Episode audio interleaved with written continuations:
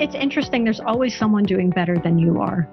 And it doesn't matter how well you're doing, right? I mean, the goalposts always shift. So if you're looking at money as an indication of happiness or success as an indication of, of happiness, every time you you reach a new level, the, the goalpost moves.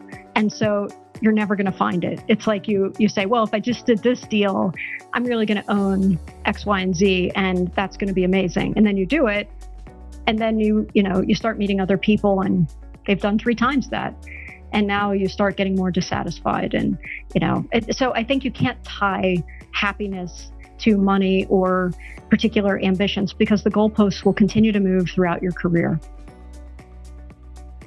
Hello everyone. My name is chris powers and i want to thank you for joining me on the fort podcast today. This show is an open-ended discussion and journey covering real estate business, entrepreneurship, and investing. I would love to hear from you by tweeting me at Fort Worth Chris on Twitter. Hey guys, it's Chris. Thank you so much for joining me today on the Fort. I am pumped to have Dr. Julie Gurner with me today, who is an executive performance coach.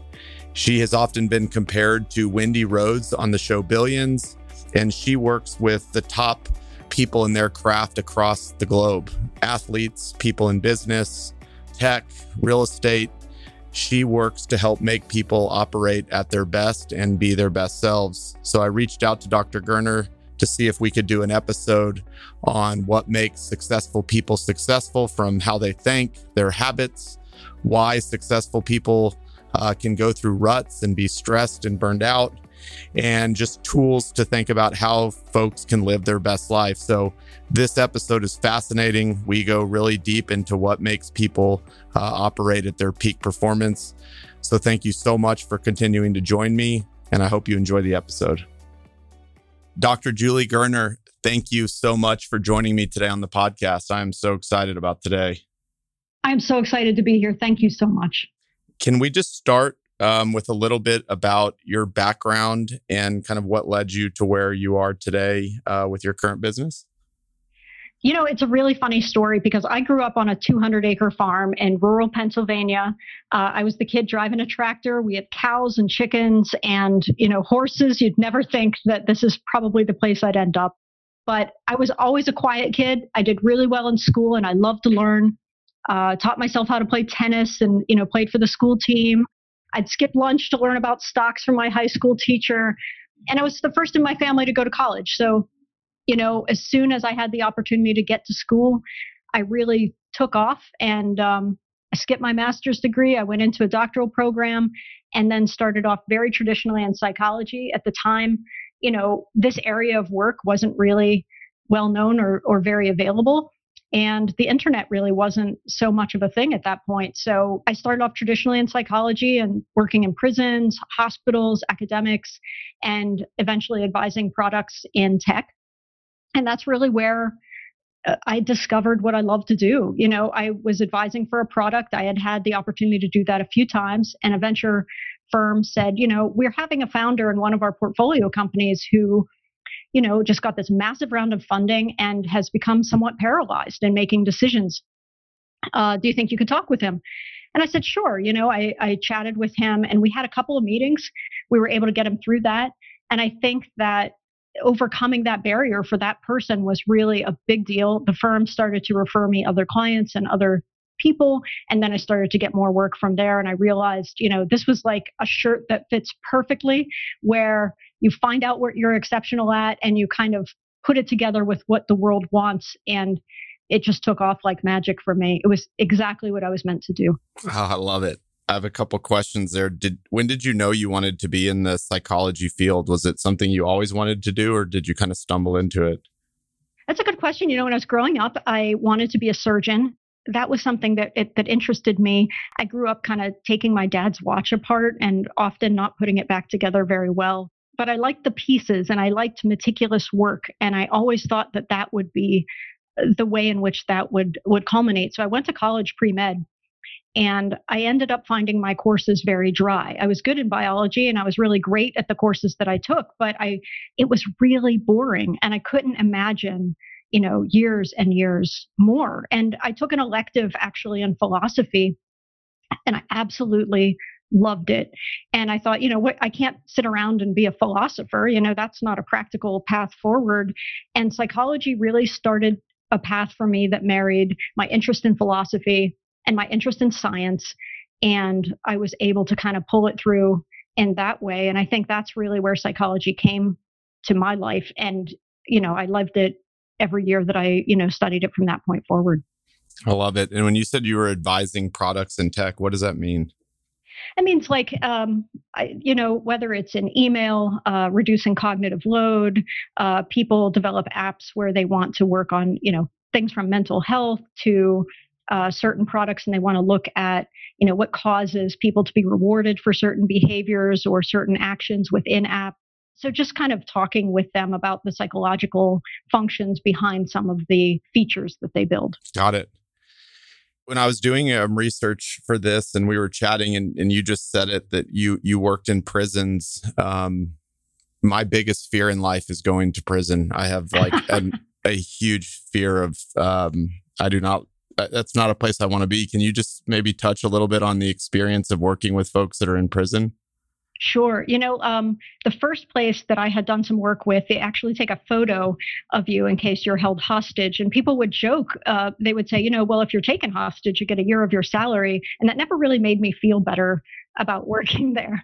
Um, but my place actually, I worked in a Supermax facility that was incredibly secure, as you can imagine. So the environment was very locked down. My unit was uh, protective custody and MHU, so the mental health unit and protective custody with people who were not able to integrate into the general population because of the nature of the crimes they committed. So, for example, if you hurt children, you're not exactly a popular inmate, so they usually will keep you segregated out if you have some uh, histories that people are aware of.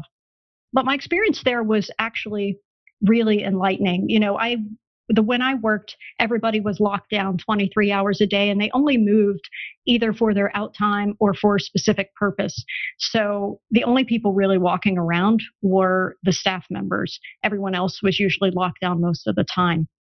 Uh, after being in COVID, I'm sure a lot of people have some empathy for that, uh, especially if it's in a you know very small box.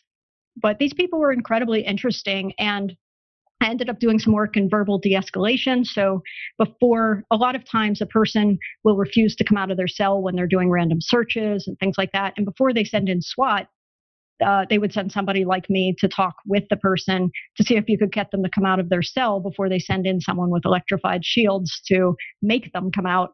And you learn a lot with how to connect with people and understand what moves people in sometimes really high stress, high emotion moments. And it's been I think it was a really important experience for me, especially early on in my career. You know, I was in my 20s at the time, and uh, it's been able to form a very thick skin. It's hard for me to take anything personally or get me really riled up. Oh, I can imagine.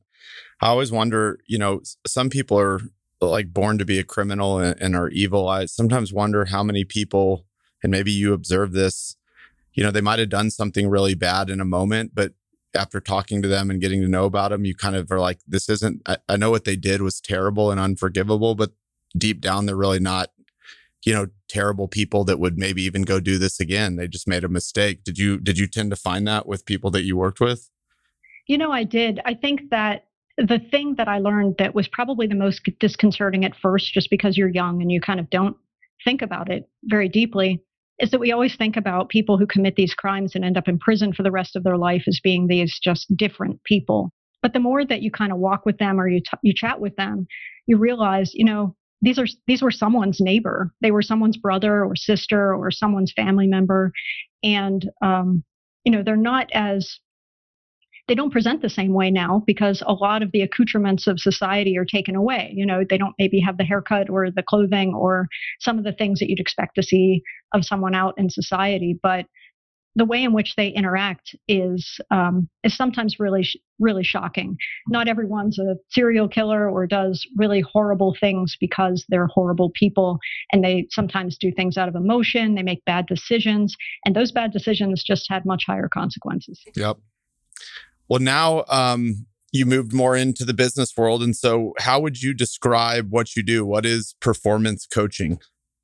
I think the way I describe it best, and I think the way people can really connect with it, is that most people, no matter who they are, know deep down that they can probably be better than where they are right now. You know, and that's true for people at every level. So if you're a CEO or you're just starting out or you're starting your own business or you're someone who has massive success, usually if you think about it and you take a moment, you can kind of reach down and know that you have more potential than where you're at but most people don't know how to get there or really tap into that either. So it can create incredible frustration. And so what performance coaching does, you know, especially as a doctor of psychology, is you really kind of dive in and you find the blocks and you challenge people and you tap into their strengths and you pull them up from those spaces to be able to function in ways that they know deep down they can. And that's really the work that's done. And I, I think that's the best of performance coaching. And and to me, that's always been a good way to explain it. Yep. And, and can you describe kind of your clientele and who kind of your target market is? Sure. You know, my clients come from a variety of backgrounds. So, you know, I have clients in finance, clients in tech. Uh, I have professional athletes, um, people who are amateur athletes. I have people in real estate, and they all kind of share very similar characteristics and often seek you out for similar problems. And sometimes it's problems, and sometimes it's just um, optimization. So they're the individual who says, Look, I know I should be more focused. I know I should be more productive. And I don't know why I'm not there. You know, I'm a motivated person. I'm ambitious. I don't know why I'm not there. And sometimes it's really specific problems, you know, that present very differently. So, for example, you know, I could have an athlete after an injury who's not taking risks anymore. And, you know, a guy who's in real estate who had a massive deal get and, and totally got burned, who's now gun shy. And both are kind of operating from a place of fear. So while it might show itself differently, uh, these are usually just people operating at a high level who either have specific problems or keeping them from where they want to be, or they're just um, they're looking for something to really enhance where they're at. And are most people self-selecting to come to you, or are they kind of told maybe by somebody in their network, "Hey, you should go see an, uh, a performance coach"? You know, it's, I tend to really like the people who come to me personally because I feel like they don't feel like they're sentenced to me. I think sometimes that happens. I've had a, a coach send somebody to me who really I don't know how invested that that sometimes people are when they get sent versus, you know, they seek me out. But most of the time they seek me they seek me out personally or they have a friend who's referred them. So if they have you know, a friend who's doing really well in business. Sometimes I'm the person they share and sometimes I stay behind the curtain. But but yeah, I've never spent a dime on advertising. So so far it's worked out pretty well. I love it. You kind of touched on it, but what are the the top reasons why people come to see you? When we had talked earlier, we talked about b- burnout and confidence. Are there other reasons that people come to see you? Absolutely. I think that either they have something really acute like burnout or they have specific issues like confidence or, you know, not taking risks or having some fear or hesitation they want to get beyond or they're having issues uh, that they don't know they really can't put their finger on. And I think those are the clients that are really fun too because they're having frustration that like things aren't where they think they should be. And that's a really common phrase that a lot of people will tell me. Like, I know I can be better than this. I'm really frustrated because you know, my business isn't moving as quickly as I'd like, or that I'm not where I think I should be, or I'm not performing where I think I should. And usually they've seen other people or they've tried things on their own.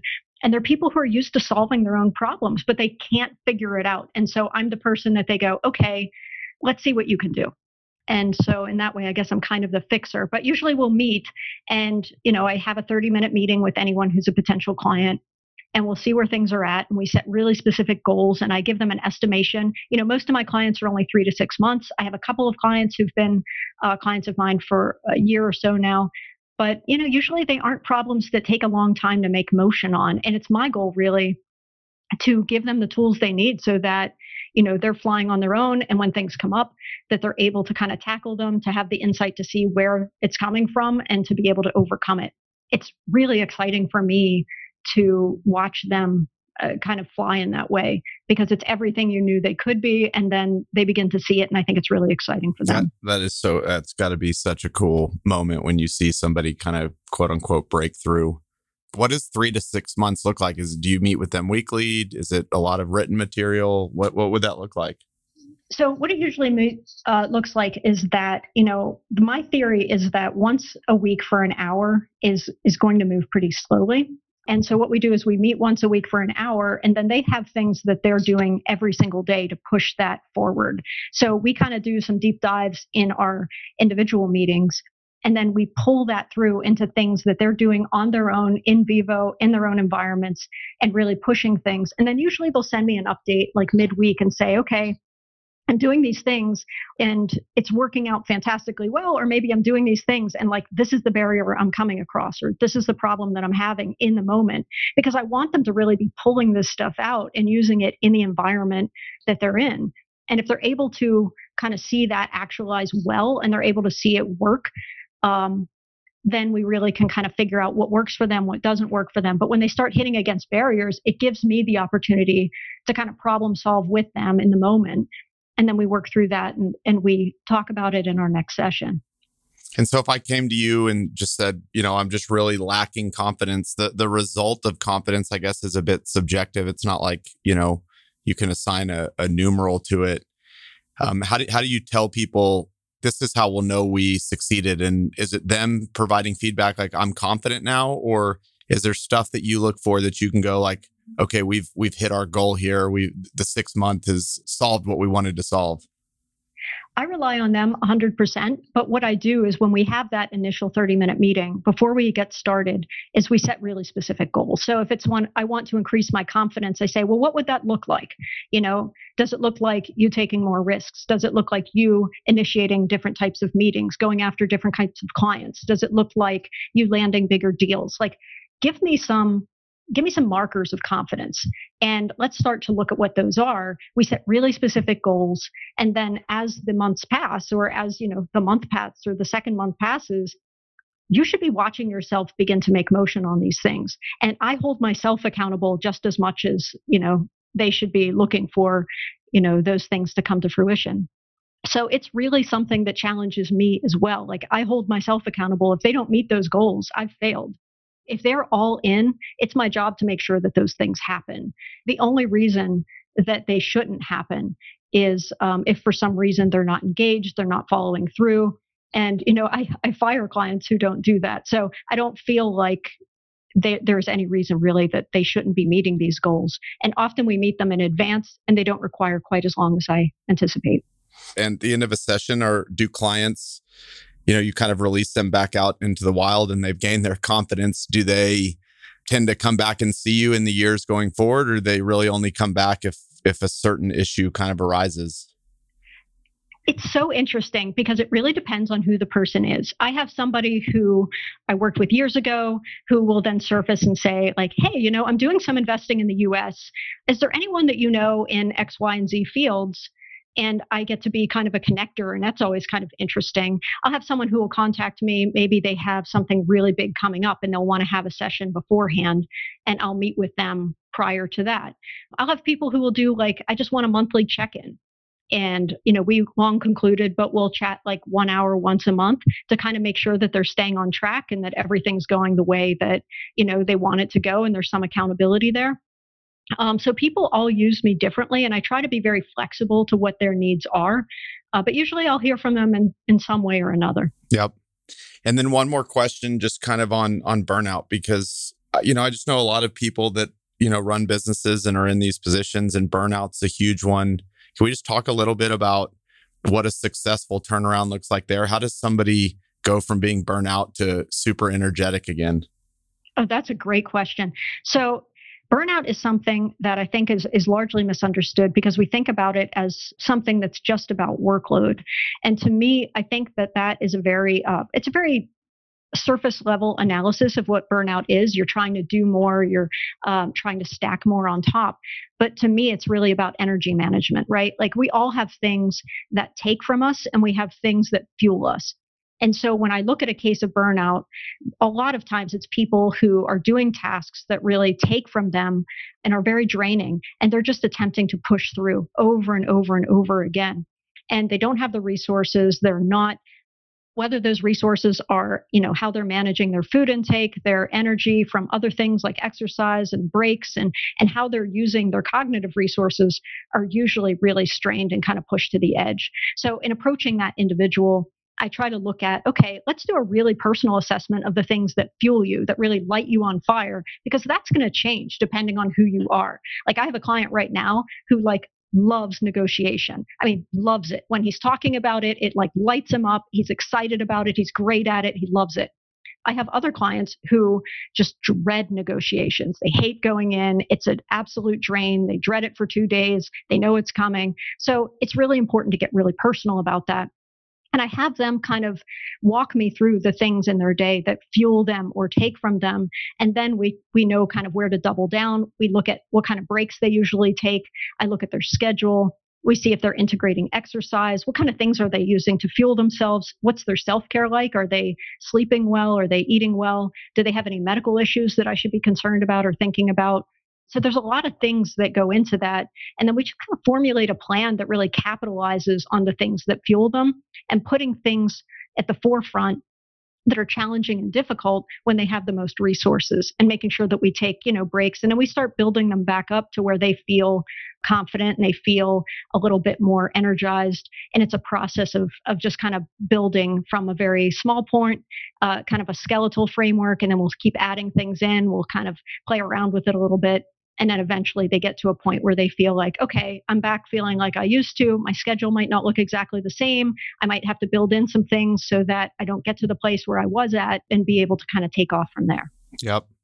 A lot of the issues, especially in business, people might think, well, maybe I'm not, you know, working hard enough or, or doing enough. Uh, what I'm hearing you say is a lot of the the burnout could come from things going on outside of the office, and they just don't even have a chance to show up to work with a good mind to uh, to you know be optimistic that's true. You know, like uh, some of the things I think about, Chris, are foundational things, right? Like the foundational elements to just bringing your best self to work often are the things that we ignore. Like, did you sleep well? If you have young children, sometimes they interrupt your sleep, right? So your sleep might not be as as awesome as you hope it would be. But you know, despite that, what are the very foundational elements that should be like setting the stage for your best performance? It should be that you have some great sleep. It should be that you're eating fairly well. It should be that you have something outside of work that makes you feel, you know, happy and engaged. It should be that you do some kind of physical motion. I mean, it could be going for a walk, it could be cycling, whatever that is for you. You should have something where you're moving your body a bit. And these are just like basic foundational elements. And you can always tweak those too. And sometimes I have clients who have like a nagging issue that they just never take care of because they don't feel they have the time. Like they should have had sol- shoulder surgery like three years ago from an old injury, but they're like, I don't have time to deal with that. I don't want to deal with the rehab, but it nags at me every day. You're not going to be bringing your best self forward. So I do encourage people to kind of get those foundational elements taken care of. And then we start looking at, okay, let's dive into the, the person you are when you step in the office. Got it. I'm, I'm labeling this next section is called peak success. I just want to talk about why people are successful. And I'll ask, I'll start with a loaded question. Is there a pattern of thought, behavior, or action that threads the the top 1% in their field and, and can things like this be reverse engineered like are there certain things that all great successful people have in common or is it different to the individual? I think that there are certain things that i see are very common most of the time. So these are the things that i think are common most of the time. I think most of the time these individuals are autodidactic, meaning that they're self-learners. If there's something that they don't know, they don't kind of sit back and hope that they it somehow falls from the sky. They usually they'll search for it, they'll read books on it, they'll take a course on it, they'll ask an expert about it, they'll hire someone around it, they'll seek out kind of self-teaching and self-learning. They'll figure it out. So I think autodidactic and kind of being a self-learner. I definitely think that all of them have a bias to action. So they're not someone who says, Oh, I have this great idea how I want to do something. And then 10 years pass and they say, Oh, that good idea I had. They're usually someone who's more likely to take action rather than to kind of kick back. And the third one, I guess, is a little controversial because I know I see all the time people praising patience, right? Mm-hmm. But almost everyone I work with, I would say a trait of theirs is they are incredibly impatient. They are not patient for results. They wanted it done yesterday. So I think patience is a virtue, but in business, it's it's kind of not. You want to play the long game, but you're pushing all the time for regular execution and you know progress and for things to push out and to get the next contract signed and you know X, Y, and Z. So I, I think patience is uh, is not something that I see a lot, and maybe um, is something I think gets a little overhyped in business. Yeah, when I think of a like an Elon Musk or something, the word patient does not come to mind. It doesn't. Um, let's talk a little bit about success. And we had chatted between like men and women. You said you kind of made a comment when we chatted that men flex differently, but are there characteristics yeah. of men and women um, are similar and, and then reasons why they're different? I think that men and women are uh, sometimes equally ambitious, and how that shows itself will be different because of what culture finds acceptable. And it's it's always great interacting on Twitter because I get sometimes I'll say things, and I'll, I, I made a comment about you know kind of women not being as humble, and and someone's like, well, you know, I'm, I'm surprised people aren't more, you know, forthright about their ambition. And, you know, uh, so I, I do think that how women and men talk about their ambition changes.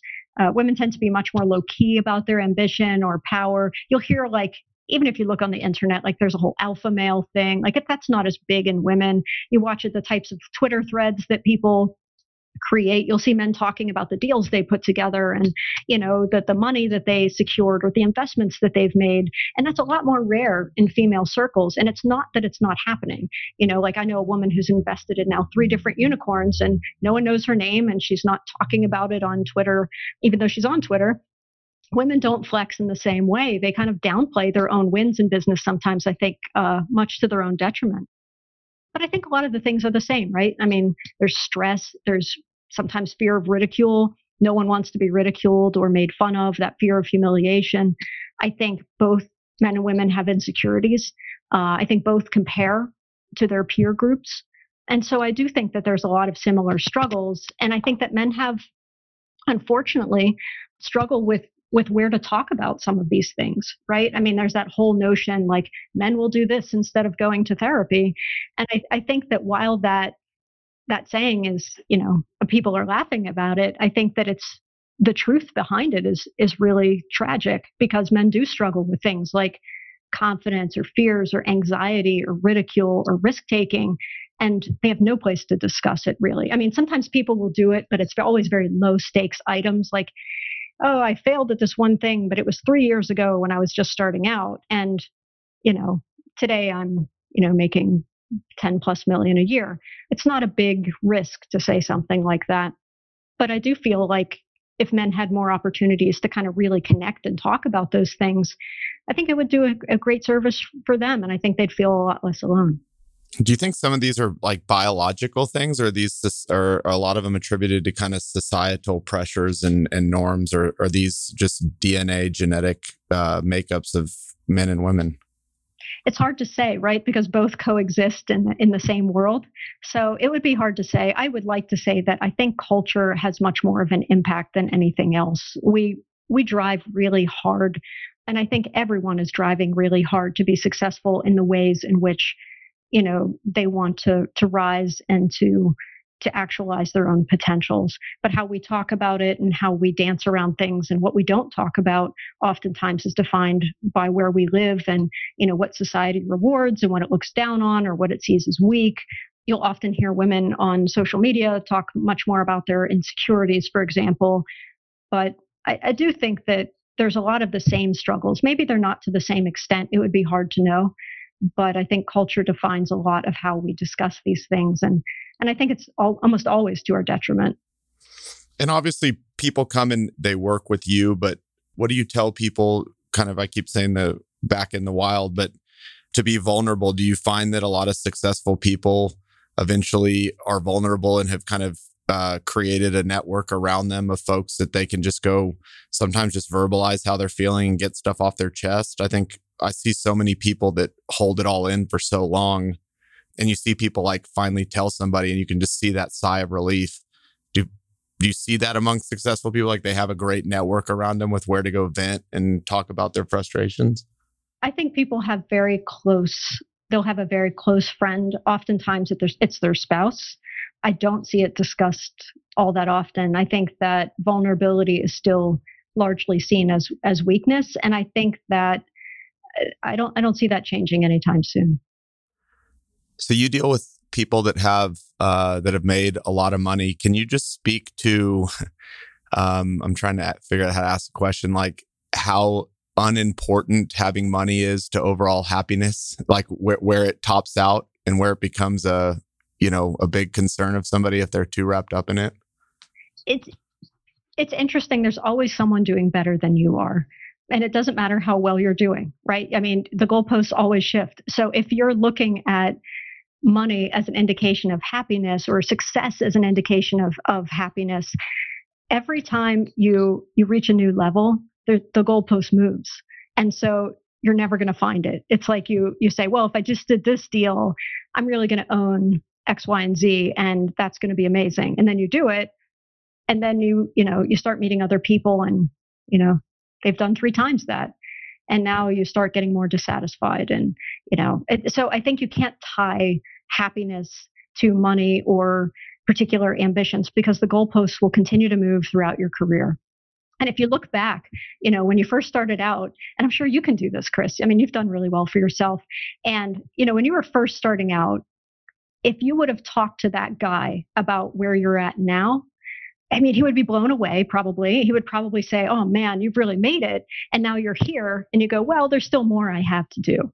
It changes all the time. So you can't link those things together. And I think you have to decide what makes you happy. And those things have to be separate from you know your ambitions per se or they're you're just never going to sit in a place of happiness yep on the other discussion about confidence obviously a lot of successful people you could probably say are are confident people how often do you have to tell people like hey dude you're you're way too big for your britches like your problem is that you think you're invisible and you're not and that's what's making you in a rut is you've you've gotten too big for your britches I think one of the the great joys of my job is that I often work with people that never hear the truth, right? So I hear people who are often surrounded by people who tell them what they want to hear and that it usually ends up facilitating their blind spots. So kind of how I how I approach it is that, you know, your greatest strength and the greatest position that you hold and kind of all of the success that you've had is also keeping alive a lot of the things that are holding you back. It can facilitate these blind spots. And so you really have to be, I think, telling someone, you know, you don't see it properly is not quite the same as showing them where their limitations are. And I think as soon as you show people who don't feel they have limits where they're limited, they sit up and pay attention. Has anybody ever come to you and just said, Hey, I'm actually not feeling that bad, but I would like to work with you on identifying where my major blind spots are in my life? Yes. I, have certainly had people who are, you know, running larger businesses say, you know, I know I'm not where I need to be, but I can't see it. And I know I should be further ahead. And I don't know why I'm not there. And I, you know, everyone who surrounds me is a yes man, and I know I can't trust them. So, you know, what do you think you could do to give me some insights here?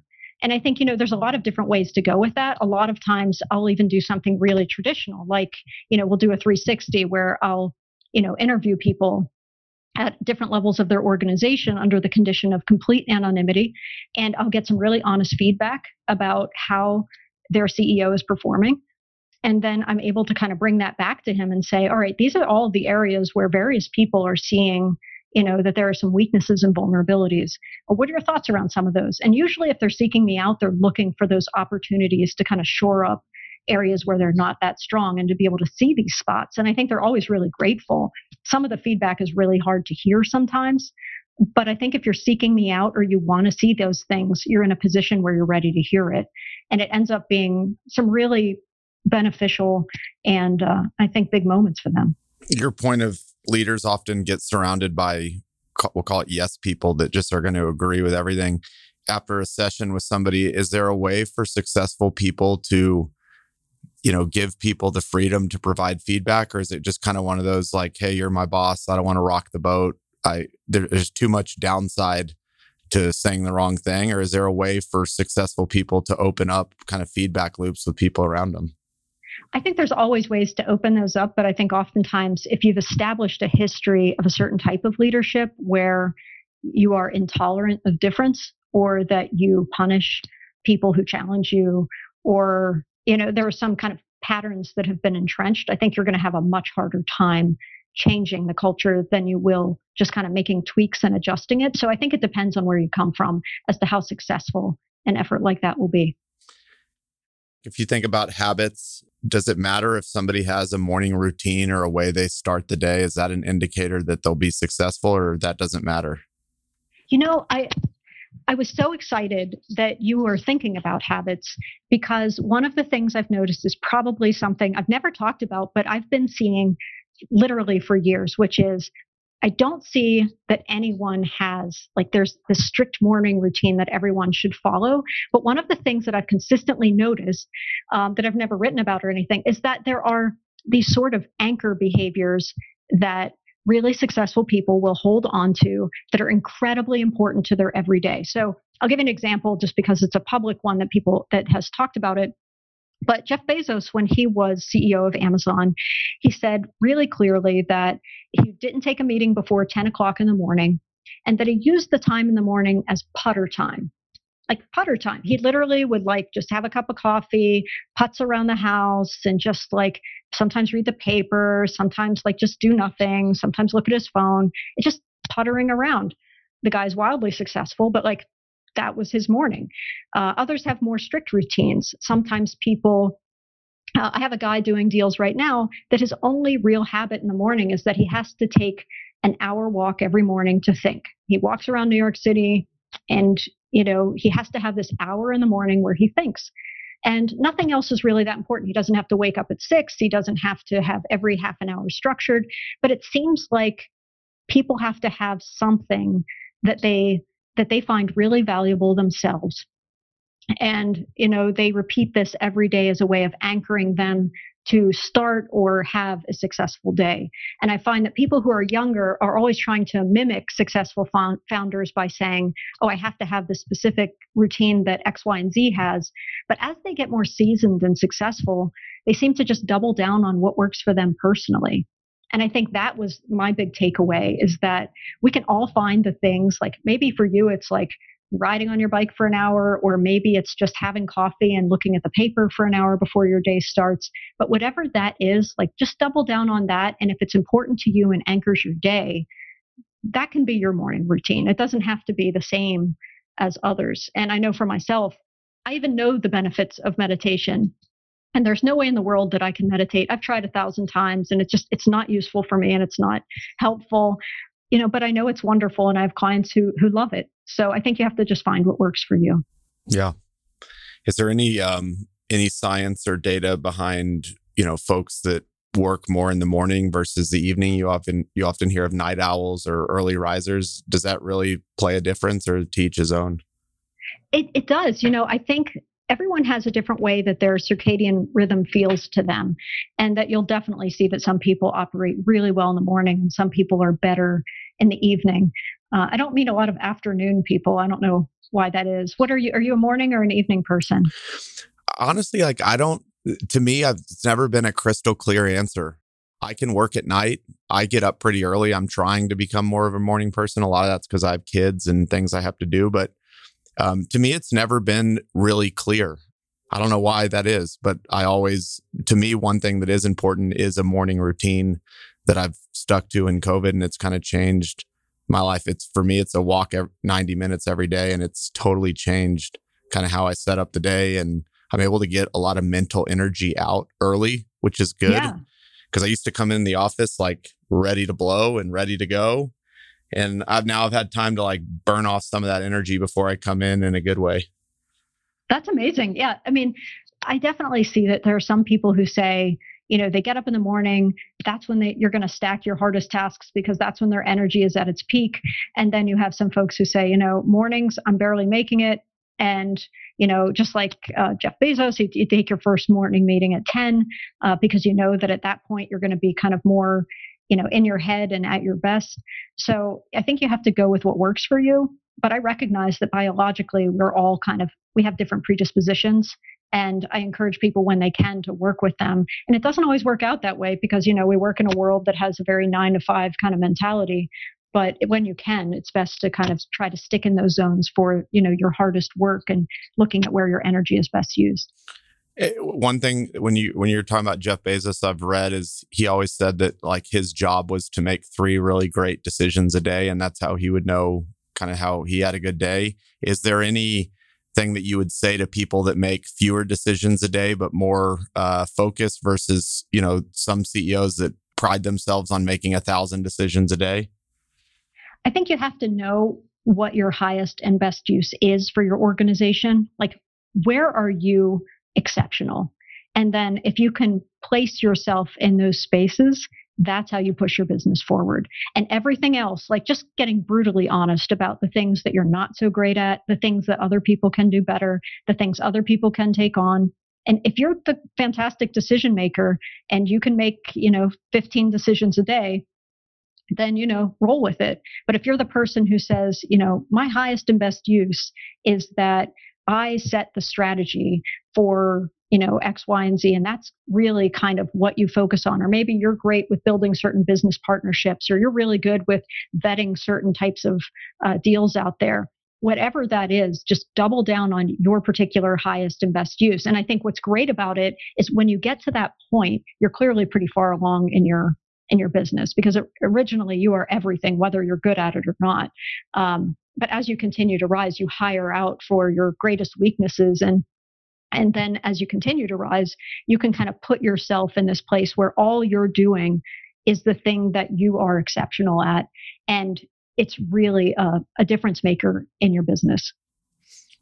You mentioned the nine to five thing, and I had a question. You deal with clients all over the globe that come from different cultures. Their societies think of success in different ways. America's a very individualistic society do people internationally struggle from different things than Americans do, or do we all kind of share the same struggles?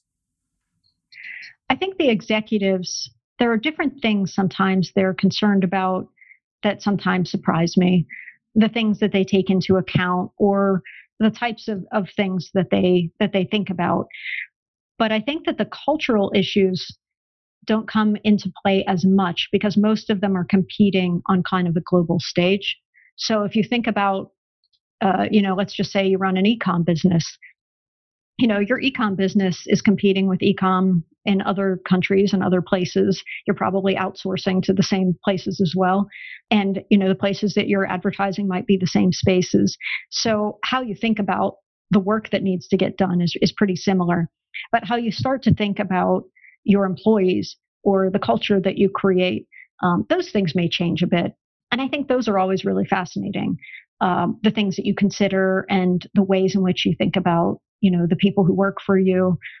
Americans can be a bit brutal in that respect, but um, and I do see sometimes that other places they have a care or a concern about their employees that not everyone has as they rise to certain levels here.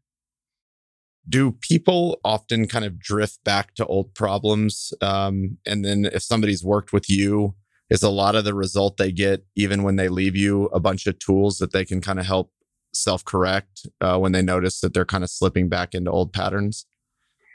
Um, I think one of the things is that everyone under stress, their first impulse is going to go back to the most strongly reinforced pattern that they have.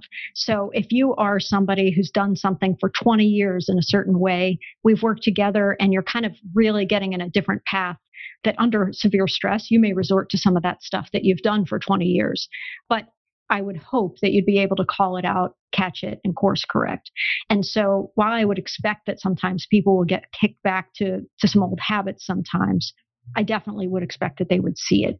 Uh, people get a different way of viewing the world when they have those moments where they, they see opportunities for change and shift that benefit them.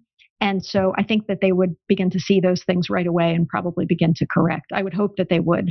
And I always tell them that, you know, it's it's like a car shop or anything else. Sometimes people need tune-ups just like anything else. And so they're always welcome. You know, my door's always open. If they want to schedule something, I'm good to go. Got it. I think one of the things that I've just kind of observed and I and I fall into this camp too a lot is that people that especially in businesses or when you think of athletes like their identity is their profession and that's they've gone decades where that's how everybody knows them and that can be mm-hmm. a source of great pleasure and it can also be a source of great pain. Do you see that a lot? I do. And, you know, I'm all about power, and I think you'll collapse it with that kind of mindset. Um, if you put your entire identity into a business, you have one leg supporting you. You have one leg under you, right? And if you have 10 legs under you, 20 legs under you, you keep standing even when one's kicked out, you know, even if it hurts and even if it is is difficult. It's a stronger mindset and position and it keeps you in a better place. So you know, business is one thing you do, but it's not all you do. And I think separation in that, you know, yourself and your identity from your work will make you better within the work. And it also makes you better when things happen with the work. So, you know, I, I always find that to be a really dangerous position. And it's how people end up, you know, when you see, you know, the stocks just plummet and people think about taking their life and you know it's it's absolute tragedy. But you know if your identity is your business you can understand how that you know hits you in some of the hardest places. So you don't want to just have one peg one leg supporting you. You want to make sure that you're well supported and you give yourself a place of strength to come from and no matter what happens then to that business you're able to pivot you're able to move you're able to uh, kind of reconfigure things because you're in a better place but if you're psychologically collapsed because your business did poorly or didn't get funding or had to close shop or you had a failure or a bankruptcy or something, um, it's going to be much harder for you to move on, and you're going to struggle uh, a lot more significantly than somebody who's able to to kind of build in those supports. Yeah. I don't mean to ask a loaded question, but I just, you know, I picture these people that are really successful. They've been doing what they've been doing for a very long time. It's how they're known. They might come to see you. You identify that that's a root issue. Their identity is wrapped up in their business. I guess the loaded question is how does someone un uh, wrap themselves from their business? Is that communicating to the people around them about other things they're interested in? Is that more of a personal thing that they have to overcome? How do they get out of that trap? I think one way is to use it, right? Use the things that people are passionate about to leverage them into better spaces. So if you're really passionate about your business, can you mentor young people around business? And then you get them involved in this whole other area of life that brings them meaning and purpose. Um, so there are ways to use that as a springboard. And I think that's really the route I would go. If you really love business, I'm never going to tell you not to love it, but I'll show you new ways that you can use that to connect with other things that might really bring you meaning and fulfillment and can you know be a new way of looking at it can you get involved in philanthropy is there a cause you really believe in that then you can support and people begin to uh, then not just have their business, but then they have all of these other things that they're involved in. Sometimes it's because of that business. Sometimes it's because of their knowledge of business or their success, the success they've had in the business. One of the areas I see this as a real struggle, you know, frankly, is when people sell their business. You know, I see guys who will pour, and men and women, but you know, men tend to be the majority of the folks that I've worked with around this particular issue. But you know, they spend 10, 15 years building a business. It is their entire life. Uh, they sell that business. They have a great payday. And then they're like, what now? Like, what do I do? What, what am I going to do with my time? Like, who am I now? Um, and it's, it's really challenging, right? So, uh, you know, I've talked with a number of people who are, have to kind of find that next thing. And, and a lot of times it's still going to be finding kind of the next business or next venture they're going to be a part of. But you want them to do that smartly so that they're not just kind of jumping into anything because they feel this void in their life and help them kind of broaden that spectrum a little bit. Yep. I, am always told by folks, you know, never retire because you see people that are like brilliant and they're moving and then they retire and a year later they look like they've aged 10 years. Is is that how powerful the mind is that when it starts shutting down, everything else tends to to fade. I mean, when I this week was Warren Buffett and Charlie Munger's Berkshire Hathaway meeting. They always talk, you know, part of the reason they're 90 and 97 and still sharp as a tack is they've just kept going. What's how do you think about that? I think it's really important. I'm, I'm working with a business now that I think is doing just a brilliant job at, at a number of things. But one of the things that I love is that they have someone who is you know, a, an older person at the business who incredibly, uh, just a brilliant, brilliant man, and is really in more of like a chairman role now. Not somebody who's really functioning in the day-to-day CEO uh, CEO role, but somebody who's definitely like still involved and invested and gives feedback and helps to set strategy and you know is, is still involved in some really interesting things and i think that if you can be involved in something that you love it's like playing you know sport for the rest of your life or playing anything else but i think your level of engagement probably shifts uh, just because of age and capacity. And maybe you want to do some other things with your life or have some other experiences in life. But I think being engaged with it, I don't think that there's anything wrong with that. And I think I don't really feel that sometimes great to force people out of that state either. I think that naturally sometimes people begin to have weak spots that they notice and maybe they need to change roles. Maybe you're not going to be the person who's CEO or day to day, but you're still going to come into the business. You're going to check on it. You're going to have those conversations. It's still going to be part of your life. And I think people get a lot of value from that. In a, in a world of, um, you know, social media, and you said you started this before the internet was even really a thing yeah. How, how much is social media and, and our society's need for dopamine hits? You know, you hear the word anxiety a lot more. Like, is social media having a broader impact on the global population than, than we think? Like, are there trends or signals that you see or things that come up in conversation that are like, oh, that's because of social media? Yeah. You know, I think that comparison uh, certainly skyrockets with social media. And I think a lot of it is false presentations as well. You know, and people think that they should be successful at the age of 24 and feel incredible anxiety when they're not. But you know, research uh, counters that. Most people are starting their most successful ventures and reaching the pinnacle of success in starting businesses in their mid 40s.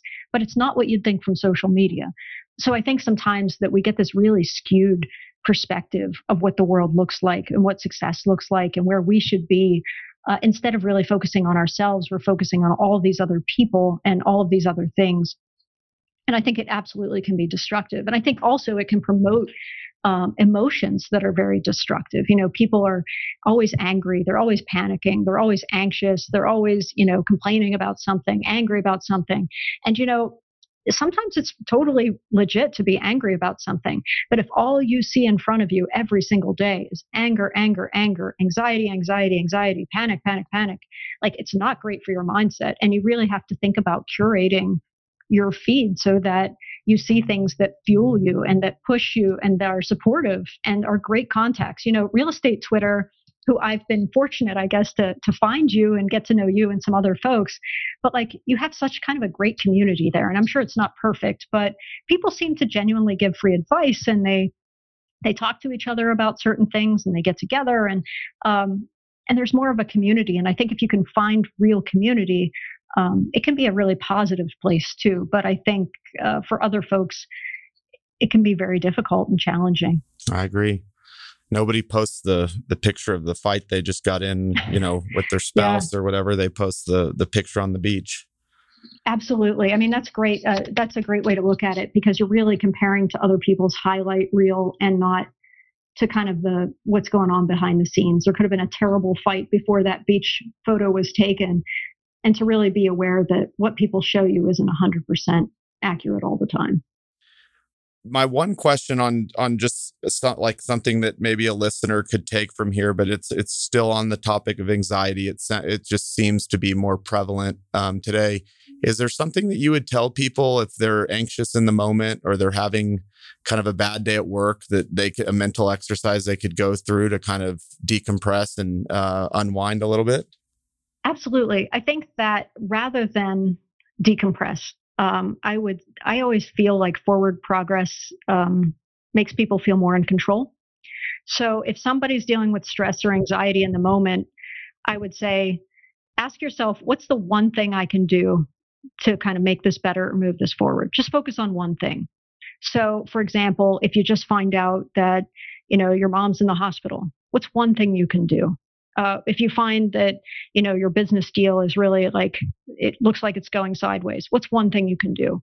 Uh, i think stress and anxiety are overwhelming when they're when it's vague when it's large and it just feels messy big uncontrollable and that they're it's paralyzing. So having some clarity and being able to focus on one thing what's the one thing one thing i can do to make this better and move it forward and get real simple real specific and very clear about that and i think that can make a big difference that's great okay i'm going to ask some um, questions that came in off of uh, off of twitter we haven't talked about uh, the Wall Street Journal's comparison of, of you to Wendy Rhoades, and, and I want to get to that in a bit. But the question is do you have clients that are similar to Bobby Axelrod?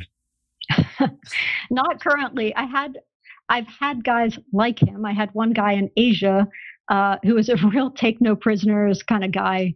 Um, we still keep in touch and, and he's killing it, but um, I don't have anyone like that currently, no.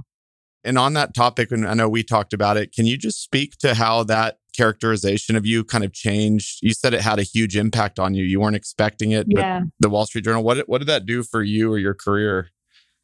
I think it finally, um, you know, pulled back the curtain that this was a job that existed. For a lot of my career, people have asked, well, what what exactly do you do? You know, you're uh, there are uh, executive coaches that you'll hear all the time, and they're you know, executive coaches could have like a three month certificate course and be a former founder, and it's a very different kind of experience than having a performance coach. You know, if you have a doctor of psychology or a background in psychiatry, it's very very different. So I think this gave people an idea of exactly what that is about and what people do in those roles. It's a very real role. It's something that um, people are hired to do it, it, if you think about it if you can get a 5% return a 2% return if you can help somebody perform you know just those small percentage points better th- that's millions of dollars uh, on the bottom line. So it's certainly worth it to have those people on your team and on your staff. So i think that pulling back the curtain a bit that character helped people understand what the role was and and what its function was. So for me personally finally I, I got to stop clarifying you know what exactly do you do? Are you a therapist? Uh, you know so for me that was great. I think it also uh, i didn't know of the character for a long time and uh, kind of catching up and i think the character is, is pretty realistic in some ways although operating very unethically. So i try to think that i'm, I'm far more ethical and you know approach things maybe a bit differently but it's it's been really wonderful for the profession and i think it's given people an opportunity to see how valued high performance is among people who are operating at some of the top levels and what they're willing to do to kind of get that edge and how vulnerable they're willing to be with specific people. You know, Wall Street's one of the most competitive places on the planet. Are do most of the big hedge funds um, have full-time performance coaches that work there? Or was just just kind of a fun thing for Bobby Axelrod to have, or is this pretty common? It's it depends on on where you're at. So um, for example, Citadel, uh, which is, you know, the, I don't know if people consider them the top hedge fund. I, I certainly consider them the top or, or one of the top hedge funds. Um, they will have a number of roles that are very similar to that. So while it may not be one person, they may have someone in their Chicago office, someone in their New York office. Um, I don't know if they're staffing it abroad or not, but um, I know that they certainly employ people and they call them, they have different role titles for them but they operate, they have no HR functions and they, they operate as performance coaches for their specific groups of people. And they maybe will have one for their group of quants or one for certain groups within their organization. But I know certainly that those are, are people installed in those institutions. I'm sorry if this question's too direct, but what what does a Wendy Rhoades at a Citadel or these big companies? What do they get paid? How how I remember on Billions, like they were getting paid like five million dollars or something a year. Is this do they pay a lot of money for this stuff? Yeah, they pay over a million plus bonus. That's incredible. Yeah, and it's a you know it's a negotiated role so a lot of times you know some of that is performance based so that if you're able to push that bottom line again and you can get these people to make eh, eke out an extra a couple percentage two three percent and you can help them to make those those changes uh, you've paid for yourself many times over mm-hmm. So you've probably heard it all. There's probably not a whole lot that surprises you anymore that, that you could possibly hear, but because of your role and and and people come to you and they they share things they don't often share.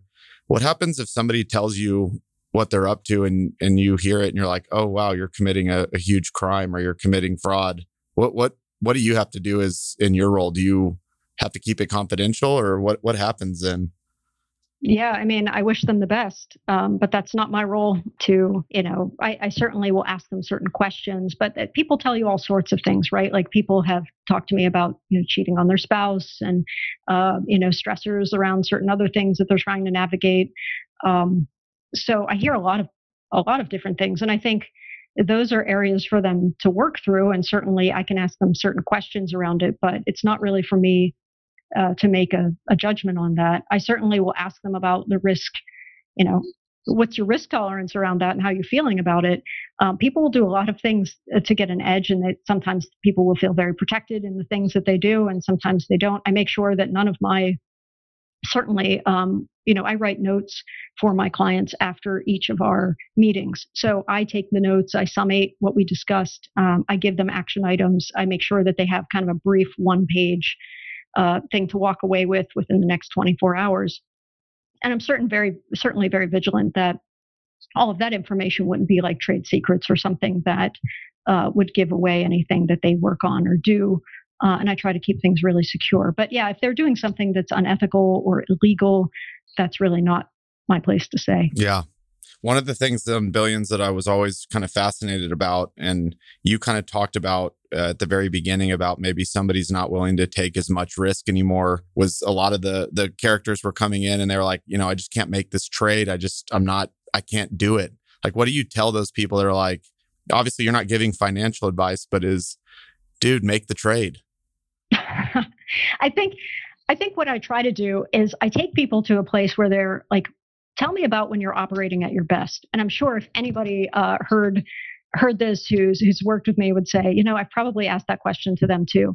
But I, I love to ask people that question because it shows me a side of them where they are really running hot. Like, tell me what it's like when you're operating at your best. What do you feel like? How does it feel? Like, what are you tapping into? What are you doing? You know, like, and a lot of times people describe almost these flow states. Like, I feel like nothing I can do is wrong. I'm making perfect trades. I'm doing, making perfect decisions. I'm like executing on this, whatever. I'm, you know, negotiating the perfect contract. I, you know, I have a smooth way with clients where, you know, they just seem to bow to anything that I want, whatever it happens to be you know, and kind of really tapping into that and seeing, okay, well, what contributes to that? Like, what creates that? What's the magic there? How do you get to that? And really, it gets to, you know, my whole theory around motivation, which is you know, people really try hard to push motivation. And that would be the person coming into that office, right? Like I need to make that trade. I need to push. I need to make, take that risk. And I feel like every time you come from a place of push, it's going to be bad. You have to pull. It has to pull you. And it's almost like when you are, you know, dating someone and you're completely into that person, right? You're so into them that like you would move mountains. If they said, Hey, I want an iced latte, you would find one open at two o'clock in the morning and find a way to get it to them. No complaints, no problem. You just find a way to make it happen because you don't have to be pushed like, Oh God, you want me to get this latte for you? I, you know, you just, yes, ma'am, I will find a way to make that happen. I will make the magic. So I feel like that can happen everywhere, that you can have that kind of pull, that magic can be in you, and you can tap into that fire so that it really just pulls you forward and you start to get into those zones. You start to be able to execute things that you want to execute things fall in line the way that they feel they should and you're able to be the person you need to be so for me it's about being pulled and tapping into that fire that you have and, and taking them to those places rather than let, letting them live in a place of kind of helplessness. You know, I need to be pushed. I, you know, I, I can't make it happen. Like that's a place of push and places of push are always unproductive. Yep. Do most successful people, um, are they competing against themselves or are they competing against others? You know, I want to say they're competing against themselves, but I think it's both. I think that they like to win and you can't just win against yourself. You have to have a competitor. And I think that people enjoy, uh, at certain points, that you really enjoy winning and kind of being uh, the person who's sitting on top. Uh, and that's why I say the goalposts always change, right? I think that they compete against themselves for a while and you know, some people never stop do, operating from that perspective. And I think it's much healthier if you're the person who does that. You know, I have a client who says, I want to, I want to operate until I can give each of my children this much. And then, you know, then I'm done.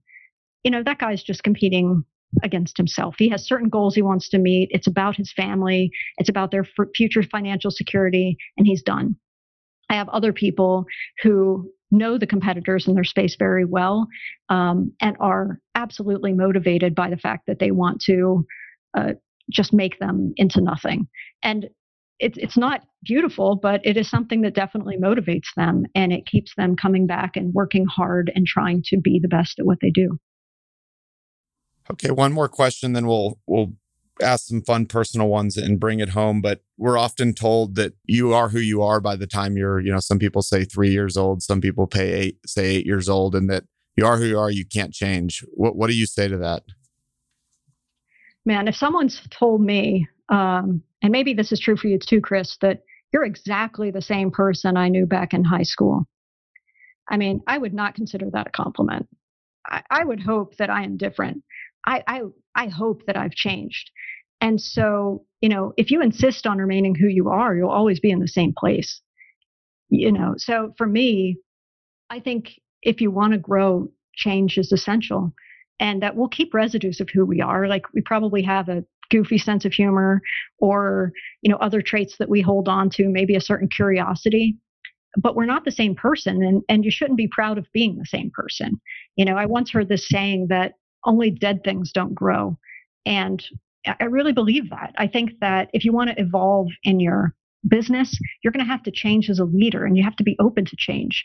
If you want to evolve in your relationship with your spouse, man, you have to change and look at yourself and grow.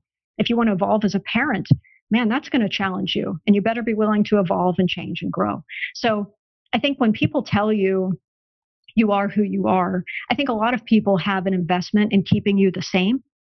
Um, but I think that to grow, you can't remain that person, and that people who care for you and love you and support you will be proud of the evolution that you have.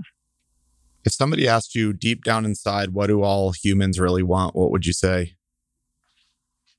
Ooh, that's really tough. that is really, really tough. Um, I think that all humans want to be seen. And I think that takes a different form for everyone.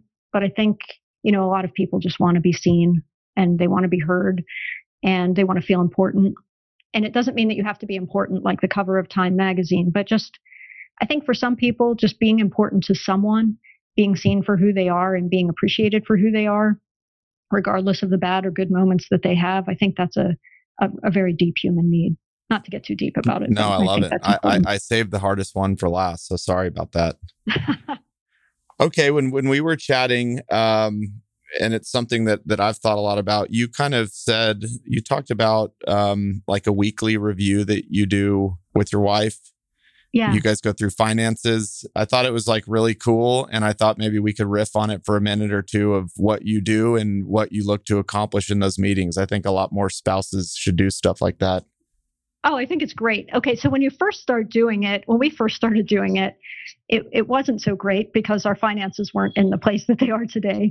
Um, but when you first start out, you know, every week we sit down and we review our finances. So we look at things like, all right, um, what are the things we spent money on? Um, you know, budget stuff, and uh, net worth and investments, and we tweak allocations if necessary and things like that. And we talk about what we're going to be spending on too, right? So, do we have any goals? Do we want to buy a home? And, and if we do, what what range should it be and how much are we willing to spend and you know all sorts of different things do we want to put it more into passive uh, you know incomes for our uh, vehicles for more passive income and and things like that so every single week we sit down and we review things and we know really where every dollar goes. And maybe that seems really OCD to a lot of people, but I think that it's really important. A lot of times we what we used to do is break it into buckets. So we'd say, you know, when you're first starting out, you really have nothing. And you're like, all right, at that time, you know, maybe you have like a car payment or you have a student loan or you have things that you're trying to pay down. And then eventually you start doing the fun stuff, which I think is like looking at net worth or your investments. And, you know, we have different, it, it's like a game, right? Like there are certain places we want to get to and we have joint, uh, we join with that. Like we join in that where we say, all right, like what's our number? What do we want to get to uh, this year? How do we want to grow?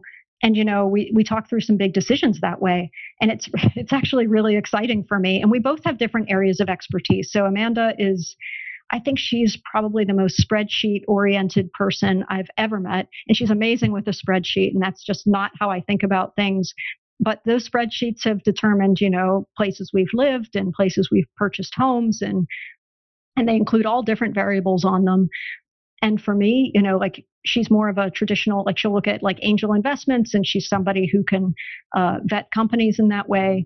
And I'm far more into, um, you know, crypto and, and some of those other areas that maybe are less traditional. Um, I like real estate quite a bit. So, like, you know, we both come at things with different interests and areas of expertise for whatever they're worth. More more expertise maybe not experts but more expertise. And then we kind of talk about how we're going to divide things up. We we really do invest the majority of our income so we're probably not common. We invest you know well over 70% of what we bring in. And it's been I think one of the best things that we've done, and we have a lot of fun with it. I think in the early days it was more stressful because you don't want to look at numbers, and you know when things aren't perfect, it's it's like the last thing you want to do. Um, but now it's just like you know where do you allocate things and what can we do and what would be fun to do and what's important and what are your priorities because i think a lot of things line up behind money so that's uh, that's kind of a good way of getting that conversation started I love it. I, I, just thought that was a really cool thing that y'all do. Um, you answered one of the questions. It was a yes or no. Are you Bitcoin or no Bitcoin? we we have a, a, percentage of our net worth in in, uh, in crypto, so I'm definitely pro pro Bitcoin, but I think it has its place, right? Like I wouldn't advise anybody, you know, 100% all in on on Bitcoin, but do I think that it is a uh, an asset that is going to increase in value? You know, I do, and I, I think a lot of the things that I was into early on are things that you know have panned out today. So I think that there's still growth in the crypto space happening, and a lot of it has uh, some great underpinnings uh, that is supporting it. I don't think that it's all just kind of random code and you know no use case but i think physical assets you know a lot of people talk about things like storage units and multifamily properties and real estate. I think those things are absolutely invaluable although tough to get right now. But i think those things are worth having too. I think diversity is really something that we value and uh, something that i think is really important. Has your line of work and obviously you probably just listening to conversations you can pick up on trends but has it made you a better investor? Are you are you better at investing because of what you do? I definitely am. I think that i get you know i think a lot of people don't realize some of the work that happens you know behind the scenes that that try to that i try to uh, kind of keep up on to make me good at what i do. So that when things are happening in the space like let's just say you know when wall street bets and that that whole thing was happening um, you know, I'm a member of Wall Street Bets and I have been for a long time. But also the following week, you know, I was in a group meeting with Adena Friedman, who's the president of NASDAQ, and kind of talking about what her thoughts were about what was happening and what, where she saw things happening. And when COVID was happening, you know, I was on a call with Hong Kong talking about their market predictions and what they're seeing and what they anticipate.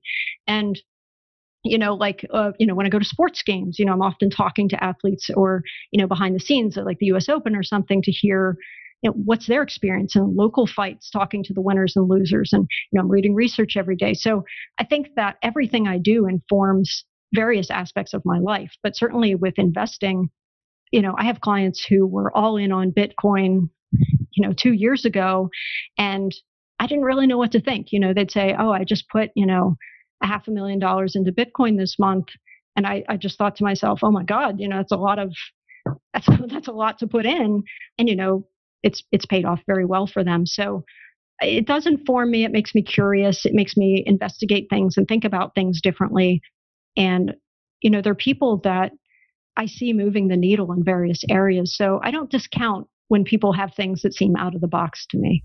Yep.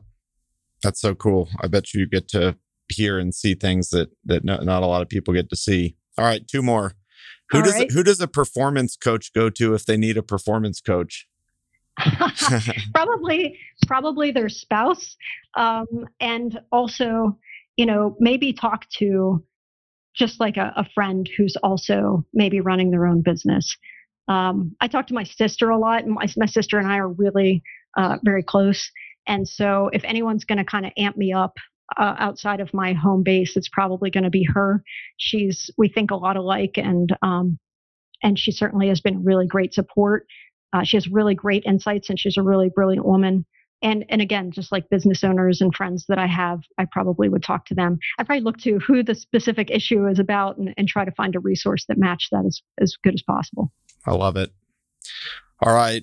Is there like a book or something that you often recommend to clients, something that somebody might be able to go read that could help them think about, you know, their goals and performance or anything that comes to mind?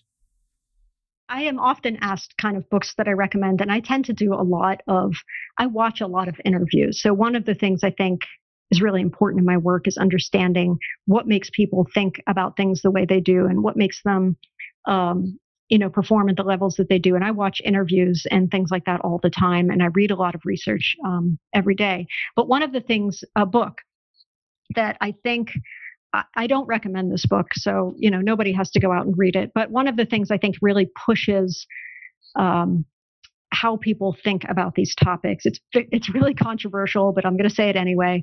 Is uh, 48 Laws of Power by Robert Greene, and that book is seen as being you know like a narcissist handbook it's seen as being something that like is manipulative and and all of these different things but i think if you're not pushing yourself at the edges of what people believe then you're you don't read things to confirm what you already know you should be reading things to challenge yourself to push yourself and to make yourself question some things. And I think that's what this book does. I don't believe in it 100%. I don't think everything is true about it.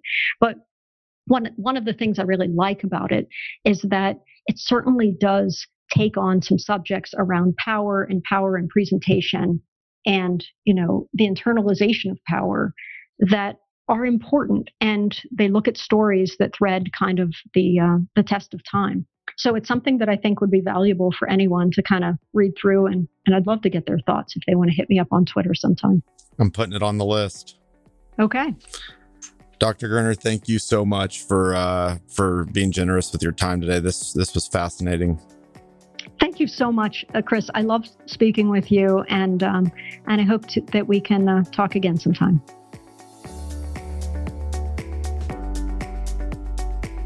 Hey everyone, it's Chris here again. Thank you so much for joining me on this journey. If you enjoyed the show, please subscribe to us on Apple Podcasts, leave a five star rating, or write a quick review. Thanks again, and I'll see you on the next episode. Chris Powers is the founder and CEO of Fort Capital LP. All opinions from Chris and guests of the Fort podcast are solely their own and do not reflect the opinions of Fort Capital LP. This podcast is for informational purposes only and should not be relied upon for real estate or investment decisions. The Fort with Chris Powers is produced by Straight Up Podcasts.